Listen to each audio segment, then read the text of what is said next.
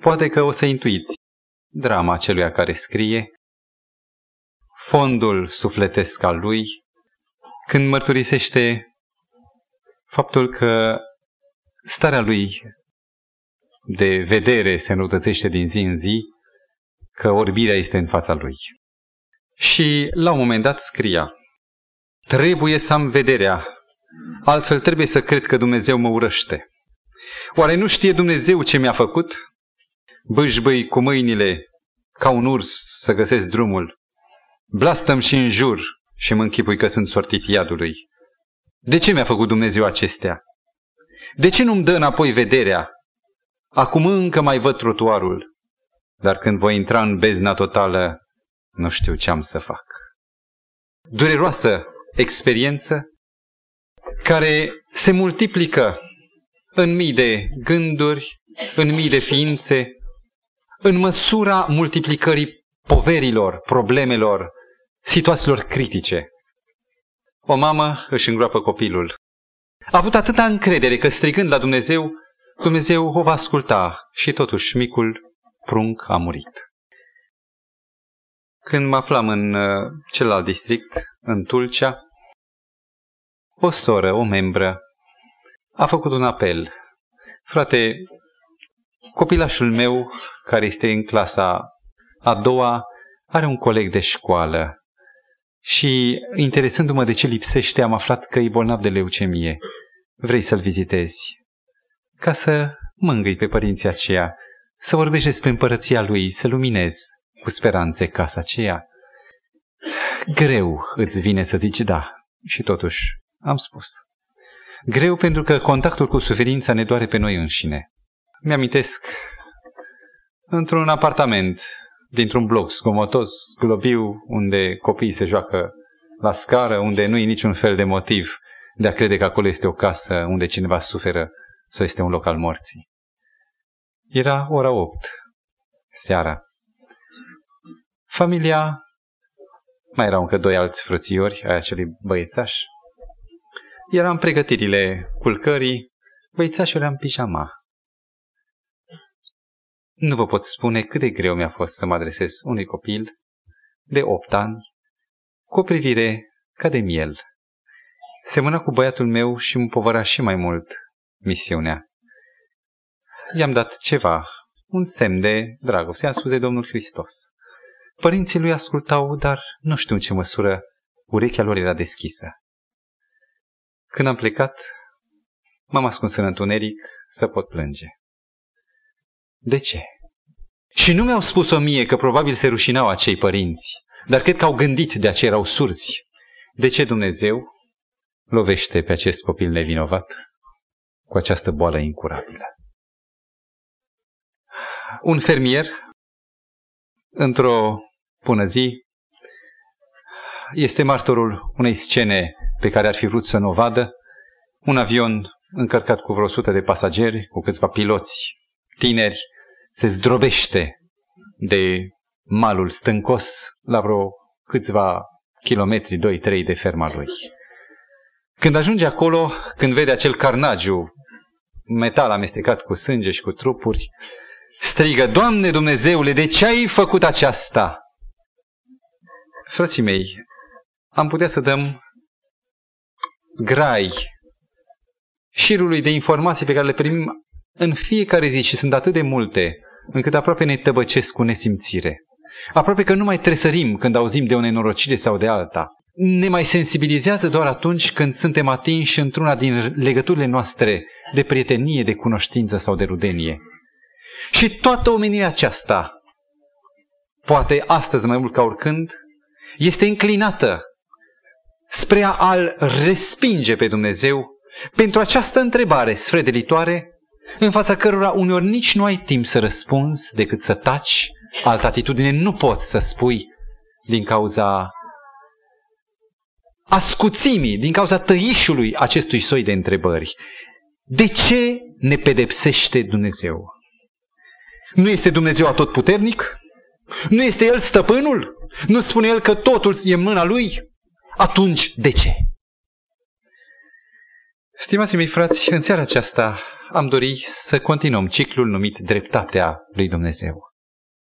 Și să încercăm cu multă bunăvoință de a ne apropia de această problemă, fără a stărui pe crenelurile prejudecăților, gata ca să azvârlim încă o hulă împotriva lui Dumnezeu, să ne apropiem de această problemă care nu se poate să nu se fi interpus sau să nu se fi legat, împletit cu destinele vieții dumneavoastră. Durere în jur și nu odată tu ești acela care suferi. Durere pretutindeni. La aceasta, pe lângă întrebările lor, ce ați zice dacă am adăugat și nedumeririle noastre? Pentru că oricât de curat în intenție ai fi, oricât de binevoitor față de căile lui Dumnezeu, dar sunt elemente pe care mai mult sau mai puțin te nedumiresc. Ce ne nedumirește atât de mult? Suferința omului este o povară, este o chestiune critică. Nu putem suporta, mai bine fugim de la un loc de durere. Dar nu atât suferința umană ne doare. Nu odată s-a întâmplat, întreb, ca părintele să-și bată copilul, să-l vadă cum plânge și suferința copilului să nu îl înmoaie, să nu îi deschidă gura milei. De ce? Sunt momente în care omul se simte satisfăcut văzând pe altul suferind, pe cel pe care îl socotește dușman. Ce nenorocire un părinte să-și socotească copilul dușman. Ei bine, nu atât suferința umană în sine, care și asta este o enigmă destul de mare, cât în mod special suferința celui nevinovat și celui care este drept. Un copilaș, o femeie bună și în vârstă, un tânăr care nu are nicio intenție criminală, lovit instantaneu, într-un mod de mirare. Asta doare în mod special, nu atât faptul că omul suferă, ci că acela care suferă nu este cel care ar merita, ci este cel nevinovat. Aș vrea să vă spun că aceste gânduri, aceste frământări, nu se nasc doar în mintea celui necredincios.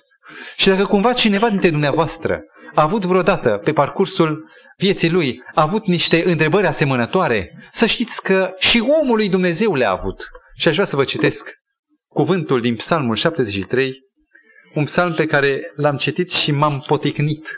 Nu într-un sens irreversibil sau într-un sens uh, definitiv, dar am simțit și eu că, deși intuiam că există o zonă în care își găsește realitatea acest psalm, dar mă dorea faptul că o spune atât de deschis și fățiș. Ascultați, vă rog, psalmul 73. Un psalm a unui cântăreț al lui David, un levit, preot numit Asaf. Versetul întâi contrastează cu tot ceea ce urmează după aceea până la un punct. Da, bun este Dumnezeu cu Israel, cu cei cu inimă curată. Este o declarație majoră de început, după care urmează totuși. Știți ce înseamnă acest totuși? Când cineva începe cu adresarea unor aprecieri, domnule, ești un băiat inteligent, deștept, plăcut, dar, dacă mai adaug acest dar, tot ce a spus este anulat. Totuși, continuă psalmistul, era să mi se îndoaie piciorul și erau să-mi alunece pașii. Era un om al lui Dumnezeu, numai în templu, sluja, cânta, vedea slava lui Dumnezeu. Și totuși, era să mi se clatine piciorul. Căci, motivul, mă uitam cu jind la cei nesocotiți când vedeam fericirea celor răi. Exact ce spusese înainte. Într-adevăr, nimic nu-i tulbură până la moarte și trupul este încărcat de grăsime. N-au parte de suferințele omenești. Nu sunt loviți! Cine nu sunt loviți? E o remarcă pe care o face un om obiectiv, nu un răzvrătit împotriva lui Dumnezeu. Cei răi, spune aici cuvântul, n-au parte, nu sunt loviți, n-au parte de suferințe. Versetul 7, li se bulbucă ochii de grăsime, Versetul 8. Râd și vorbesc cu răutate de asuprire, vorbesc de sus, își înalță gura până la cerul și limba le cutreieră pământul. Versetul 12. Așa sunt cei răi, totdeauna fericiți și își măresc bogățiile. Și acum elementul de antiteză, starea lui, acelui neprihănit. Degeaba, dar mi-am curățit eu inima și mi-am spălat mâinile în nevinovăție, căci în fiecare zi sunt lovit. Cine? Cel neprihănit? cel nevinovat, cel drept. În fiecare zi sunt lovit și în toate diminețile sunt pedepsit. Dacă aș zice vreau să vorbesc ca ei, iată, n-aș fi credincios neamului copilor tăi. M-am gândit la aceste lucruri ca să le pricep, dar zadarnică mi-a fost truda. Permiteți-mi să nu citim mai departe, pentru că ce urmează este o mare deschidere. O lăsăm aici. Pentru ca sfârșitul acestui psalm, cu încheierea lui extraordinară, poate cele mai profunde și sublime cuvinte pe care atunci când vreau să mă vărs înaintea lui Dumnezeu, citesc cuvintele de la sfârșitul acestui psalm. Dorim aceste cuvinte să le citim dacă nu vom isprăvi subiectul acesta în seara aceasta, cu ajutorul lui Dumnezeu peste o săptămână vom reciti psalmul 73, partea a doua. De ce se perpelea psalmistul când vedea nenorocirea și durerea celui neprihănit și vedea propășirea și soarta în ghilimele fericită a celui rău și nedrept? Mărturisim, ori de câte ori trecem și noi prin această experiență de lăuntru, de dedesubt, mărturisim că suntem tributarii unei concepții care sună așa. Ceea ce spun acum este premiza întregei construcții de idei a celuia care se poticnește. Este chiar fundamentul sau temelia. Ascultați. Boala, suferințele și moartea, spune această premiză a celuia care se poticnește, boala, suferințele și moartea sunt judecățile arbitrare ale lui Dumnezeu care lovesc pe oameni pentru păcatele lor. nu e așa? Că nu era nevoie cineva să ne spună că la fel intuiam sau am trecut și noi pe aici, prin acest fel de, gând- de a gândi, măcar la un moment dat din istoria noastră. Și este nimic altceva decât un fel de a zice că cine este cauza suferinței umane? Cine? Dumnezeu. Deci Dumnezeu este cauza. Apoi, motivul pentru care Dumnezeu le varsă aceste suferințe peste oameni, punctul 2 la această înțelegere a fundamentului, Dumnezeu le produce ca o judecată pentru păcate. Acum, în timpul vieții, Dumnezeu ne face să gustăm roadele propriilor noastre răutăți. 3. Și nu odată, spune acest punct 3 al analizei fundamentului, a temeliei acestei construcții, 3, că nu odată aceste judecăți cauzate de Dumnezeu, pe care Dumnezeu le aduce asupra oamenilor pentru păcatele lor, au un caracter arbitrar. Vezi copilașul, vezi nevinovatul, vezi în timpul bombardamentului moare nu combatantul, ci nevinovații care stau la un rând să-și procure hrana unei zile. Unde e dreptatea lui Dumnezeu? În suferință. Trebuie să recunoaștem că acest subiect este un subiect primar ca importanță și multe ori am dorit să evit, poate dumneavoastră sau eu, am dorit să evităm această problemă, acest sfredel, socotind că poate e mai ușor să lăsăm timpul și uitarea să treacă peste o problemă, peste o enigmă, decât a încerca să dăm un răspuns. Nu putem analiza încă problema suferinței umane.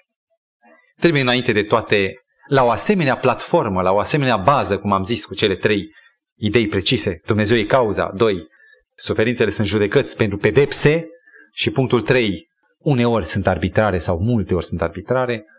Am dorit să oferim o platformă pe care nu un om, nu eu sau cineva prin ridicare de mână să afirme sonor crezul nostru, ci adevărul care reiese din însuși cuvântul lui Dumnezeu să-l punem față în față cu această concepție populară.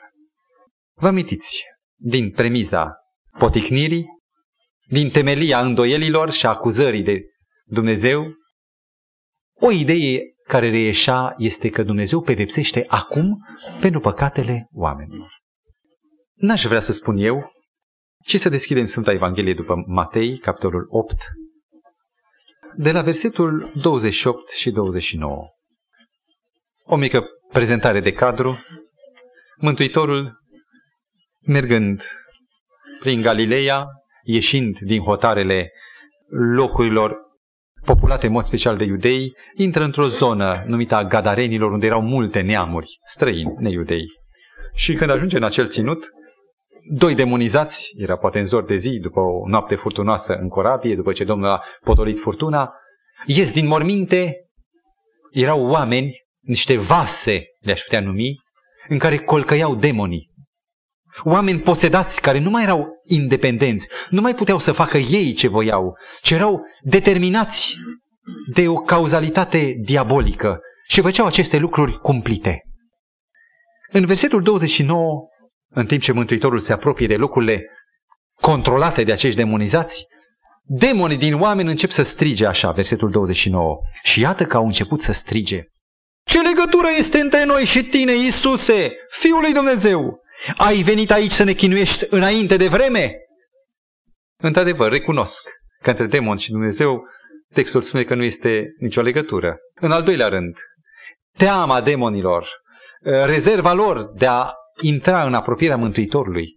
Dar ceea ce mi-atrage atenția în mod special versetul 29 este faptul că demonii amintesc Domnului Hristos să nu ne chinuiești înainte de vreme. Să comparăm puțin un demon și un om. Cât de rău ar fi omul, tot mai are o nădejde. Tot mai este o șansă să scape prin lucrarea Duhului Sfânt în inima lui, prin credință în sângele lui Hristos. Cât pentru demoni, nu mai e nicio șansă. Harul lor s-a închis odată ce au fost expulzați din Universul lui Dumnezeu și izolați pe acest pământ, terra noastră, unde omul i-a oferit azil. Demonii știu că Dumnezeu nu pedepsește acum, ci există o vreme, înainte de vreme e acum și vremea aceea e vremea judecății. Nimic din tot ceea ce se întâmplă acum pe pământ nu este pedeapsă pentru păcat. Încă un text semnificativ. Apocalips 11 cu 18. Neamurile se mâniaseră, dar a venit mânia ta, și vă rog rețineți ce urmează, a venit vremea să judeci pe cei morți și să răsplătești pe robii tăi proroci sfinți și pe cei ce se tem de numele tău și să prăpădești pe cei ce prăpădesc pământul. E un text ca un fel de invocare a lui Dumnezeu și a dreptății lui, cu bucuria constatării că acest moment al judecății, al achitării fiecăruia sau a răsplătirii fiecăruia după sarcina pe care el și-a decis-o și-a hotărât-o, a venit această vreme. Noi nu trăim în această vreme acum. Noi suntem într-o vreme de har, când niciun pic, deloc mânia lui Dumnezeu nu se revarsă. Mânia lui Dumnezeu este într-adevăr o formă omenească de exprimare. Dumnezeu nu e mânios, rețineți vă rog. El are cu totul altă psihologie decât noi, pentru că noi suntem păcătoși, și El este sfânt.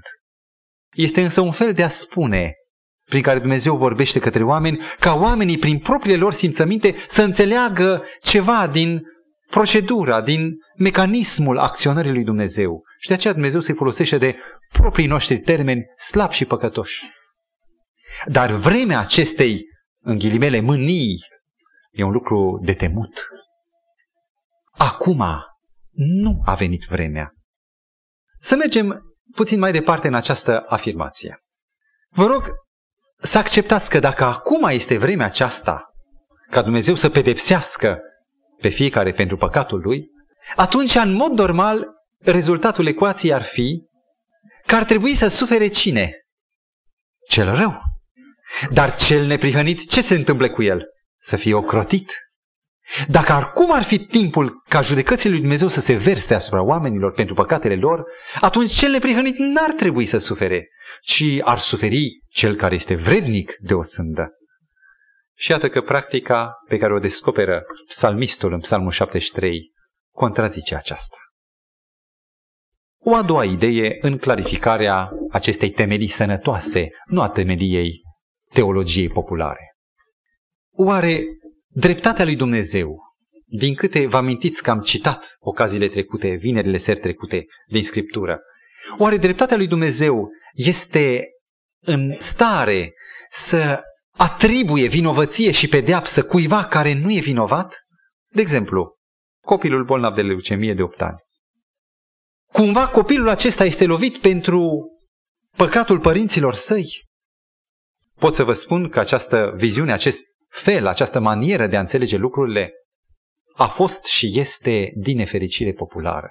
De obicei, când uh, ai dori să recunoști dreptatea lui Dumnezeu față de un om rău sau față de casa lui, cumva tresalți când îl vezi, poate nu pe el, poate urmașii lui coborând în anonimat sau în umbra mizeriei și spui dreptatea lui Dumnezeu s-a împlinit. Și atunci dovedim cât de omenește, cât de răzbunător și firesc, nesfânt, cugetăm noi cu privire la dreptatea lui Dumnezeu. În Ezechiel, capitolul 18, în Ieremia, capitolul 31, dacă mi-amintesc bine, și în alte fragmente, Dumnezeu spune lămurit, nu! Fiul nu va purta nelegirea tatălui și fiul nu va fi pedepsit pentru păcatul tatălui, ci fiecare își va purta nelegirea lui. În Sfânta Evanghelie după Ioan, la capitolul 9, ucenicii vin la Mântuitorul arătându-i către un om. Era un om probabil ca și acel care a scris scrisoarea pe care în fragment am citit-o la începutul temei. Un om care mergea ca un urs bâșbâia. Când trecea Isus, de la versetul 1 la 3, când trecea, Isus a văzut pe un orb din naștere și ucenicii l-au întrebat. Vă rog, rețineți, nu sunt oameni păcătoși, nu sunt oameni de rând, sunt ucenici, erau iudei, au stat lângă maestrul lor, sunt după nouă capitole de Evanghelie. Și ucenicii l-au întrebat, învățătorule, cine a păcătuit? Omul acesta sau părinții lui de s-a născut orb? Cam ce credeți că așteptau ucenicii să le spună maestrul? Chiar felul în care pun ucenicii întrebarea este puțin absurdă. Cum se poate naște cineva orb ca pedeapsă pentru păcate pe care el n-a avut timp să le facă? Dacă s-a născut pentru că e vinovat, ei, când ar fi putut să adune vina ca să nască orb pentru păcatele lui? Dacă s-a născut așa, n-ar fi avut timp să păcătuiască. Cam ce credeți că așteptau ucenicii să le spună Domnul? Să le confirme convingerea că există o lege și, într-adevăr, într-un sens anumit, nu în acesta, în alt sens, există o lege a cauzalității, că unele păcate s-ar reversa, ar refula în generațiile de copii. Și că dacă părinții au fost răi și licăloși și hulitori, normal că copiii lor se nasc orbi, loviți, bolnavi și așa mai departe. Ori Mântuitorul o spune răspicat. Versetul 3, Iisus a răspuns. N-a păcătuit nici omul acesta, nici părinții lui. Răspunsul e cum așteptăm noi, în sensul pozitiv. Cum ne bucurăm că a zis Domnul Hristos așa. Și totuși, în urma acestui răspuns, noi suntem confuzi. Teologia noastră populară nu mai merge. Se gripează. S-a oprit. Pe atunci, de ce suferința? Cumva, cumva mai scăpam noi din cleștele acestea al întrebărilor, al enigmelor, prin raționamentul cauzalității. Părintele rău, fiul suferă. Și acum? Reținem concluzia.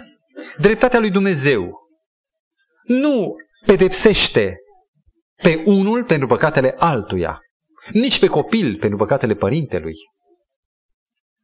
O a treia idee de fundament. Să judecăm puțin în lumina Scripturii dacă ar putea Dumnezeu acum, în această vreme, nu la vremea judecății și a pedepsirii păcatului, ci acum, în acest timp, dacă ar putea Dumnezeu să lovească pe vrăjmașul său. În Evanghelia după Matei, capitolul 5, versetul 45, Mântuitorul ne spune nouă. Iubiți pe vrăjmașii voștri. Ne spune, Doamne, dar mă urăște. Dar mi-a făcut atâtea rele. Dumnezeu spune, iubește-l și ne uităm spre cer și cerem putere. Și imaginați-vă că în timp ce așteptăm putere de la Dumnezeu privind spre El, l-am vedea scoțând un fulger și pironindu-l de pământ pe cel care i-a greșit. Când Dumnezeu ne cere nouă să iubim pe vrăjmaș, dându-se pe sine pildă, cum ar putea El însuși să încalce această regulă, acest principiu a manifestării dragostei, nu în funcție de merit, ci datorită naturii schimbate a unui creștin. În versetul amintit mai sus, Domnul Hristos spunea, Voi dar fiți desăvârșiți cum Tatăl vostru cel ceresc este desăvârșit. Și desăvârșirea aceasta nu constă în faptul că pocnește pe fiecare acum, imediat ce a greșit, sau peste un an. Nu. N-are nicio legătură moartea cuiva cu dreptatea lui Dumnezeu, pentru că zice în text, Dumnezeu face să răsară soarele său și peste cel bun și peste cel rău. În mod egal și dă ploaie și peste cel neprihănit și peste cel răzvrătit și nelegiuit. Aici este caracterul dragostei lui Dumnezeu, că nu se amestecă în această răzvrătire decât prin milă și iubire, încercând să-l salveze pe omul rău și răzvrătit. O a patra idee de fundament. Dumnezeu spune în 1 Ioan, capitolul 4, cu versetul 8, ca o confirmare a celor spuse până acum, Dumnezeu este dragoste. Ori de câte ori cineva încearcă să afle natura lui Dumnezeu, nu este mai bine lămurit decât indicând acest text. Dacă s-ar spune că Dumnezeu este sfințenie, ați văzut figuri lungi de oameni în haine religioase, poate, mergând absenți printre semeni. Sunt sfinți, nu-l atinge, nu ești vrednic. Când spui că Dumnezeu este doar sfânt, omul păcătos este tentat să îl vadă rupt ca o prăpastie între Dumnezeu și om. Dacă spui că este drept, imediat gândul lui, știindu-se vinovat, fuge către penalizare. Dacă îi spui că este atotputernic, omul vinovat care se așteaptă la penalizări se teme de atingerea oriunde s-ar ascunde de mâna lui Dumnezeu. Dar atunci când spui Dumnezeu este dragoste, toate fantomele temerilor noastre dispar și apare Dumnezeu în dragostea Golgotei. Dumnezeu este dragoste. Și dacă se poartă cu noi oamenii așa, aceasta este ca să determine din partea noastră un răspuns al dragostei. El dragoste și noi să-i slujim, să ne atașăm din iubire de Dumnezeu. Nici de cum slujirea de frică, ce se întâmplă în cazul în care Dumnezeu ar lovi îndată pe cel vrednic de lovire? Nu e așa că noi privind am luat aminte și am spune stai. Nu este comod, nu e confortabil, nu face să fii rău, pentru că te atinge mânia lui Dumnezeu și dreptatea lui te lovește. Hai să fim buni. Hai să devenim creștini. Și creștinismul ar deveni o policioară, o poliță de asigurare pentru a nu fi lovit. Cine ar deveni creștin? Evident, cei mai egoiști vor fi și cei mai interesați în a subscrie la crezul lui Hristos.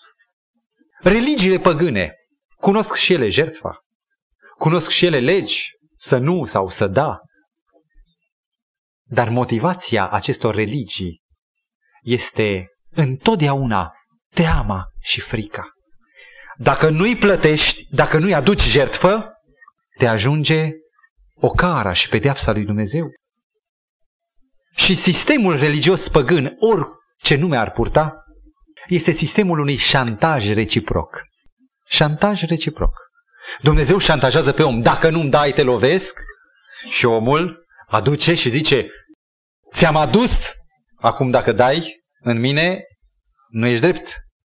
Și omul șantajează pe Dumnezeu cu jertfe și daruri, cu penitențe, cu mătănii, în timp ce Dumnezeu șantajează pe om cu indexul avertizând, amenințător. O a cincea idee de fundament pentru un alt fundament, pentru o altă concepție decât cea populară. Înainte de a o enunța, aș dori să vă prezint alte trei viziuni cu privire la suferință, față de viziunea creștină. Am găsit niște izvoare care prezentau suferința într-o viziune budistă. Și anume, omul nu suferă pentru vreun motiv oarecare. Viața însăși implică, incumbă. Viața însăși presupune suferință. Nu trebuie să fii bun sau rău, suferi oricum. De ce?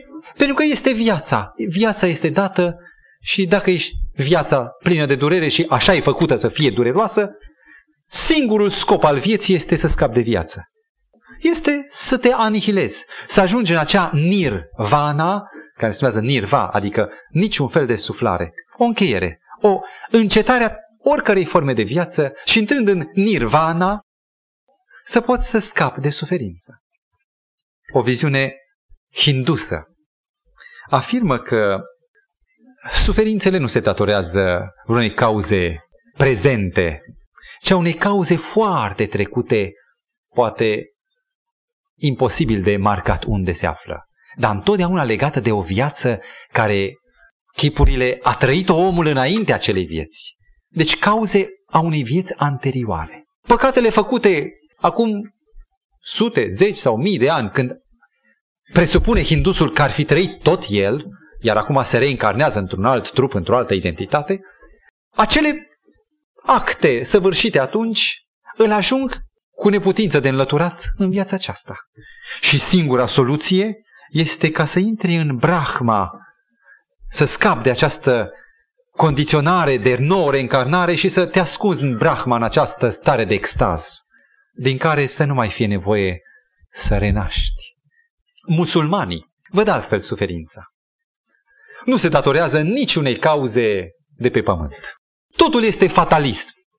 Un stăpân, treaba lui de ce vrea așa, noi nu-l putem judeca, zice musulmanul. În înțelepciunea lui e atât de mare încât el face, el drege. Imaginați-vă un general care spune, divizia a doua, atac. Și comandanții diviziei spune, da, generale, nu vezi că acolo terenul e minat și gurile de foc numai acolo aruncă moarte? Și generalul repetă, divizia a doua, atac. Ce să-i faci? E moarte. Înțelepciunea generalului e prea înaltă pentru noi. Și noi nu avem altceva de făcut decât să ne supunem acestei fatalități. Mergem în moarte. Mergem. Musulmanii zic că de pe tronul său Allah destinează într-un mod nerațional pentru noi, deci fără o cauzalitate inteligibilă, administrează suferințele unuia, altuia. Și dacă te-a pocnit o suferință, nu încerca să o înlături pentru că asta ți-e scris și e fatal. Așa trebuie să fie. Orice ai face, tot aici ajungi. Și în fața suferinței este o resemnare specific musulmană. Creștinismul nu concepe suferința în nici un termen sau în nicio concepție asemănătoare. Dacă ne aplicăm asupra Scripturii și o urmărim ca pe un tot, descoperim o anumită relație pe care nimeni altcineva decât numai Biblia ne-o poate pune în fața ochilor noștri. Și anume, există în lumea în care trăim noi, în noi, în semenii noștri, în aer, pe pământ, un intrus. Intrusul acesta se numește păcatul. Este un fir de praf care a intrat dincolo de geamul sau de carcasa ceasului, numită istoria omenirii. Acest fir de praf multiplicat în atâtea vieți produce suferința. Acest intrus poartă numele de păcat. Păcatul naște suferința. Păcatul este cauza reală a suferinței. Vă rog să nu vă grăbiți, să nu încercați încă să legați păcatul de o persoană. Păcatul lui l-a lovit pe cutare. Nu, nu legăm de persoană. Judecăm deocamdată într-un mod didactic. Păcatul este cauza suferinței. Știți care este prima imagine a suferinței din Scriptură? Nu trebuie să mergeți undeva în pustie sau la potop. Este destul să ne îndreptăm atenția în capitolul 3 al Genezei, al primei cărți. Să recunoaștem încă decorul Edenului, să-l vedem pe om încă în prezența îngerilor și în apropierea pomului vieții, ca să descoperim pe fizionomia lui Adam și a Evei niște accente expresive ale durerii și ale fricii. Prima dată apare suferința acolo. Înainte ca Dumnezeu să zică ceva, înainte ca Dumnezeu să declare o sentință, de ce oare simte Adam și Eva durere? Le-a fost frică, spune versetul. și s-au ascuns. De ce teama? Să știți că dintre toate suferințele, suferințele psihice sunt cele mai mari. De ce oare le-a fost frică? Scurt. Au călcat porunca lui Dumnezeu. Și păcatul, în definiția sa biblică, 1 Ioan 3 cu 4, păcatul este călcarea legii, călcarea poruncii. A călcat porunca? S-a născut suferința. Și acum să continuăm un șir logic. Deci, cauza suferinței este păcatul. Treapta a doua acestei judecăți. Păcatul nu este produsul lui Dumnezeu. Nu Dumnezeu a făcut să se nască păcatul. Dumnezeu ar fi vrut să nu se nască. I-a spus omului să nu mănânci, te rog. Și spun dinainte sfârșitul, dacă mănânci, vei muri. Dumnezeu a vrut să nu mănânci. L-a avertizat pe om, i-a dat tot ce se putea da pentru un om liber în stare să aleagă. Deci, cauza suferinței este păcatul, treapta a doua. Păcatul nu e de la Dumnezeu și ultima treaptă logică, atunci, dacă păcatul nu e de la Dumnezeu, urmările păcatului sunt de la Dumnezeu? Treapta a treia, suferințele nu sunt de la Dumnezeu.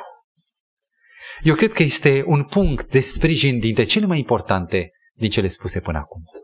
Suferința nu vine de la Dumnezeu. Pentru că nici păcatul nu vine de la Dumnezeu. Păcatul este un intrus pe care îl manipulează altcineva. Să recurgem la dezvăluirea acestei identități, acestei cauze personale a păcatului și a efectului păcatului și anume a suferinței. Vă invit să deschidem cartea lui Iov. Cartea lui Iov, au auzit de ea și cei care n-au citit niciodată Biblia. Nu trebuie să fii un cunoscător ca să auzi de Iov. Suferă ca Iov, parcă e Iov. Cartea lui Iov este cartea suferinței. Și este atât de tonic pentru noi în analiza care o facem, să descoperim că cartea aceasta lui Iov, încă din primul capitol, stabilește pe originatorul suferinței. Să citim. Capitolul 1, versetul 6. Până aici s-a spus în primele cinci versete că Iov era un om cu totul și cu totul drept și fără păcat. În versetul 6, fiii lui Dumnezeu au venit într-o zi de s-au înfățișat înaintea Domnului. Și a venit și satana în mijlocul lor. Poate se miră cineva cum fiii lui Dumnezeu, satana, este prezentat aici în termenii comuni acelui timp și timpului nostru în general, faptul că din când în când reprezentanții planetelor locuite. Se împățișează reprezentanții fiii lui Dumnezeu, protofii, adică primii fii, Adam era reprezentantul pământului nostru. Și cum Adam era reprezentantul neamului omenesc, așa există și în alte planete reprezentanții familiilor de ființe inteligente, de fii ai lui Dumnezeu.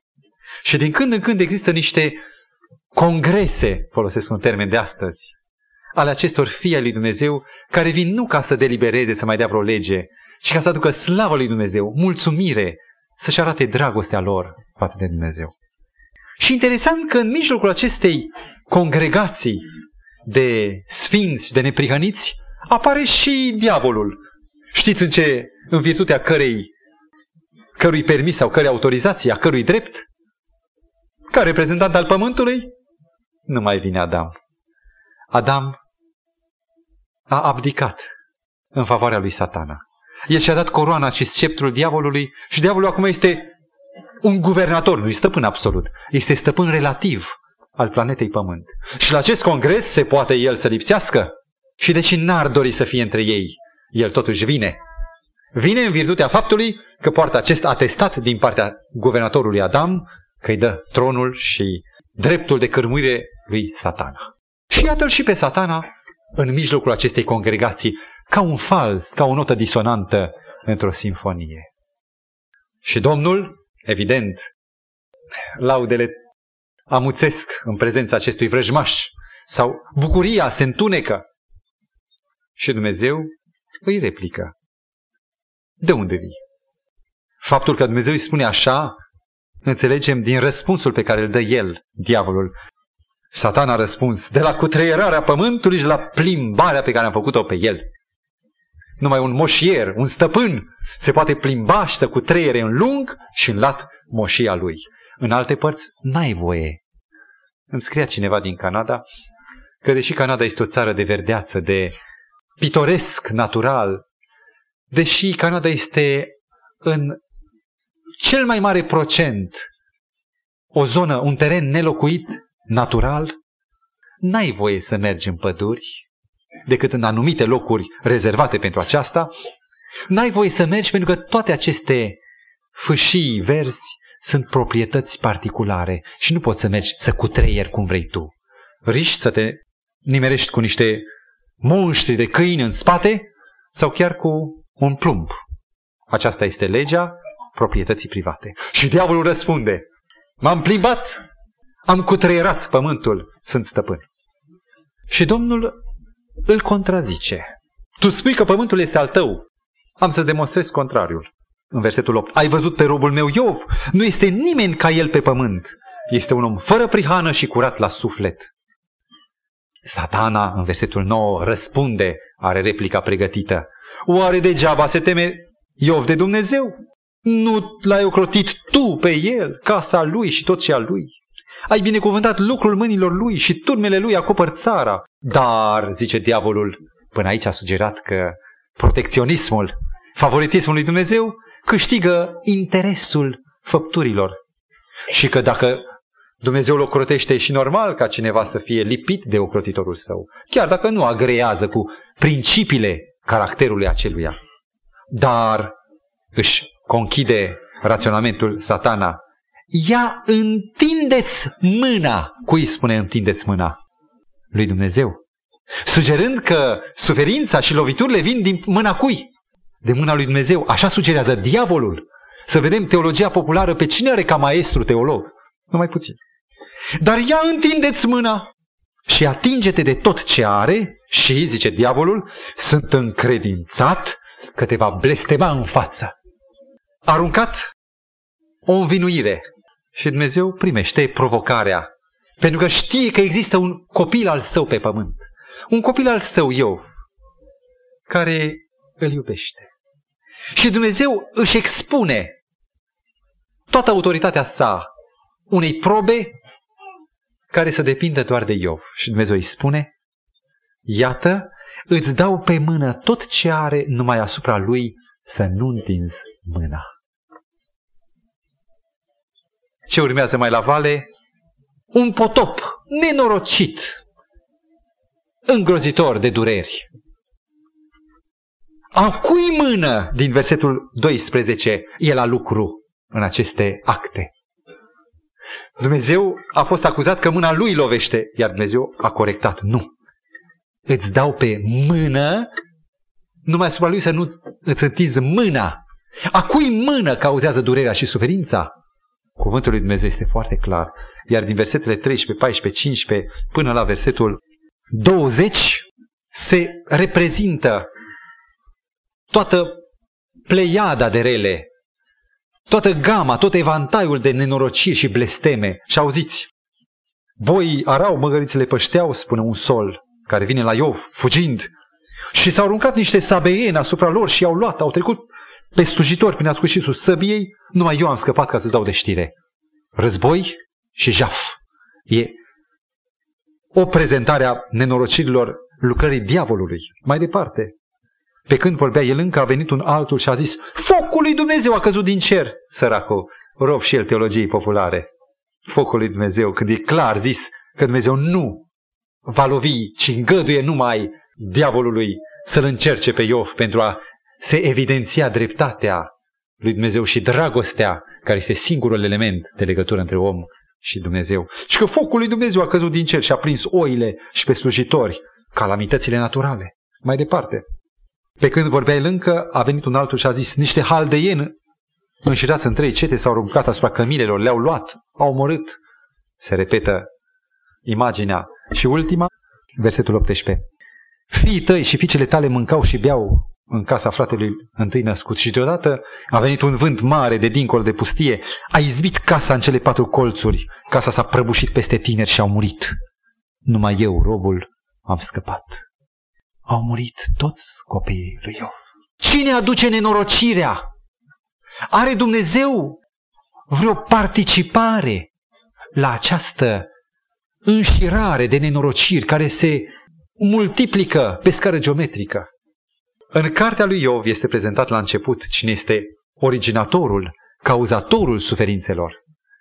Iar la sfârșit, dacă diavolul apare în toată această carte ca distrugătorul, cel care produce suferința, în capitolul 42 al cărții, e ultimul capitol, versetele 10 și 12 citim, ca să descoperim în contrast cu diavolul care e funcția față de suferință, funcția lui Dumnezeu. Domnul a adus pe Iov iarăși în starea lui de la început. Și Domnul i-a dat înapoi îndoit decât tot ce avusese. În versetul 12. În cei din urmă ani ai săi, eu va privi de la Domnul mai multe binecuvântări decât primise în cei din tâi. A avut 14.000 de oi, 6.000 de cămile, 1.000 de părechi de boi și așa mai departe, ne interesează mai puțin. A avut șapte fii și trei fete. Din nou, casa restaurată. Acesta e Dumnezeu. Nu Dumnezeu distrugătorul, Dumnezeul cauzator de suferințe, ci Dumnezeu restauratorul, alinătorul, aducere din nou a păcii într-o casă atinsă de durere. În același fel vorbește și Domnul Hristos în Luca 13 cu versetul 16, când într-un sabat vindecă o femeie gârbovă, pe care mărturisește satana o ținea legată de 18 ani și nu se cuvenea oare ca această fică a lui Avram, că și ea e fica lui Avram, să fie dezlegată de legăturile diavolului în ziua eliberării, în ziua sabatului, amintitor al Marei Eliberări. Am dorit să încheiem cu a șasea idee de temelie în limita de timp. Într-adevăr, este clar din Scriptură că nu Dumnezeu a lovit, că nu Dumnezeu a adus. Dar atunci să trecem în revistă și cauzele concrete, cauzele practic și concret ale suferinței. Și aș dori să mă grăbesc puțin, prezentându-le în trei categorii mai largi. O cauză, prima, de obicei, care indică spre o responsabilitate care e a noastră și nu e a lui Dumnezeu, poate și mai puțin a diavolului, mai mult a noastră, și anume călcarea legilor naturii. Dumnezeu a lăsat în natură legi. Legi fizice sau biologice, cum vreți să le spunem, și legi morale, pentru natura fizică și pentru natura morală a omului. Și fie că le calcă conștient sau inconștient, călcarea legilor aduce moarte. Un copil așa a văzut o sticluță cu ceva care părea plăcut și bun ca o cremă de fistic, a dus-o la gură și a băut. Era verde de Paris. A murit. Dramatic. Dar îi devine Dumnezeu când i-a dat omului pricepere să aibă grijă să-și ferească copiii. Copilul n-a știut. Vina e a părintelui. Dumnezeu l-a lovit pe copil. Repet, prima, de obicei, cea mai largă cauza suferinței, călcarea legilor naturii. Există nu numai legi fizice, verdele de Paris. Există și legi morale, ziceam. Dumnezeu a dat omului acest adevăr, exprimantă a naturii înse și a omului. I-a sonorizat care este Constituția, statutul său. Să nu păcătuiești, să nu comiți cu tare, cu tare, cu tare, rele păcate. În Galateni, capitolul 6, cu versetul 7, se spune, Pavel zicea, să nu vă înjelați, ceea ce sameni, aceea și seceri. În Proverbe 6 cu versetul 27-28 stă scris, Oare poate să ia cineva foc în sân și să nu îi se aprindă hainele, să nu ia el foc? Cine glumește cu legea lui Dumnezeu, indiferent în care poruncă, să nu se aștepte la altceva decât la urmare dureroasă. Nu pentru că Dumnezeu ar pedepsi ca o răzbunare, ci omul singur, negând legile, se neagă pe sine. Și nimeni nu poate atinge legea lui Dumnezeu, fie naturală, biologică, fie morală, fără a-și dăuna lui însuși proprii sale naturi. Un al doilea capitol de cauze egoismul omului sau egoismul altora. Când cineva, din interes, te lovește, conduce mersul evenimentelor ca să fie bine lui și pe tine să te lipsească de vreun drept, ce vine are Dumnezeu la toate acestea? Nu este pământul vostru? N-ați cerut să fie un pământ liber de prezența mea, de guvernarea mea? N-ați ales voi oamenii pe diavolul drept călăuzitor? De ce mă învinuiți pe mine, zice Domnul? Voi între voi ați hotărât această lege a junglei, legea forței. Și acum doar încasăți urmările. Egoismul altora ne doare foarte mult. E greu de suportat. Ce e de vină Dumnezeu pentru aceasta?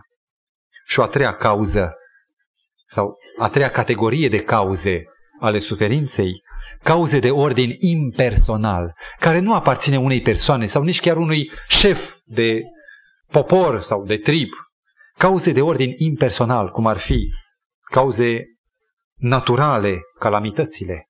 Sub aspectul nostru, niciun om nu le determină, chiar dacă indirect tehnicile noastre le atacă, le produc. Cauze de ordin social, de exemplu rasismul. Așa au văzut bunicii, părinții, așa vede și copilul. Dacă s-a născut de altă rasă, ce vină are el? Și cumva nimeni personal nu-i practic de vină, ci societatea în general. Sau cauze de ordin economic, de exemplu traficul de băuturi alcoolice. Și a văzut, a băut și a ajuns ruinat. Sau de alte ordine politice, cum ar fi războaiele și tot ceea ce se naște de aici. Oare găsim lui Dumnezeu vină pentru faptul că noi ne-am administrat planeta cum ne-a tăiat capul și fugind de Dumnezeu? Și ne amintim de Dumnezeu numai atunci când ne atinge colțul durerii și atunci strigăm către El și îl amenințăm cu pumnul?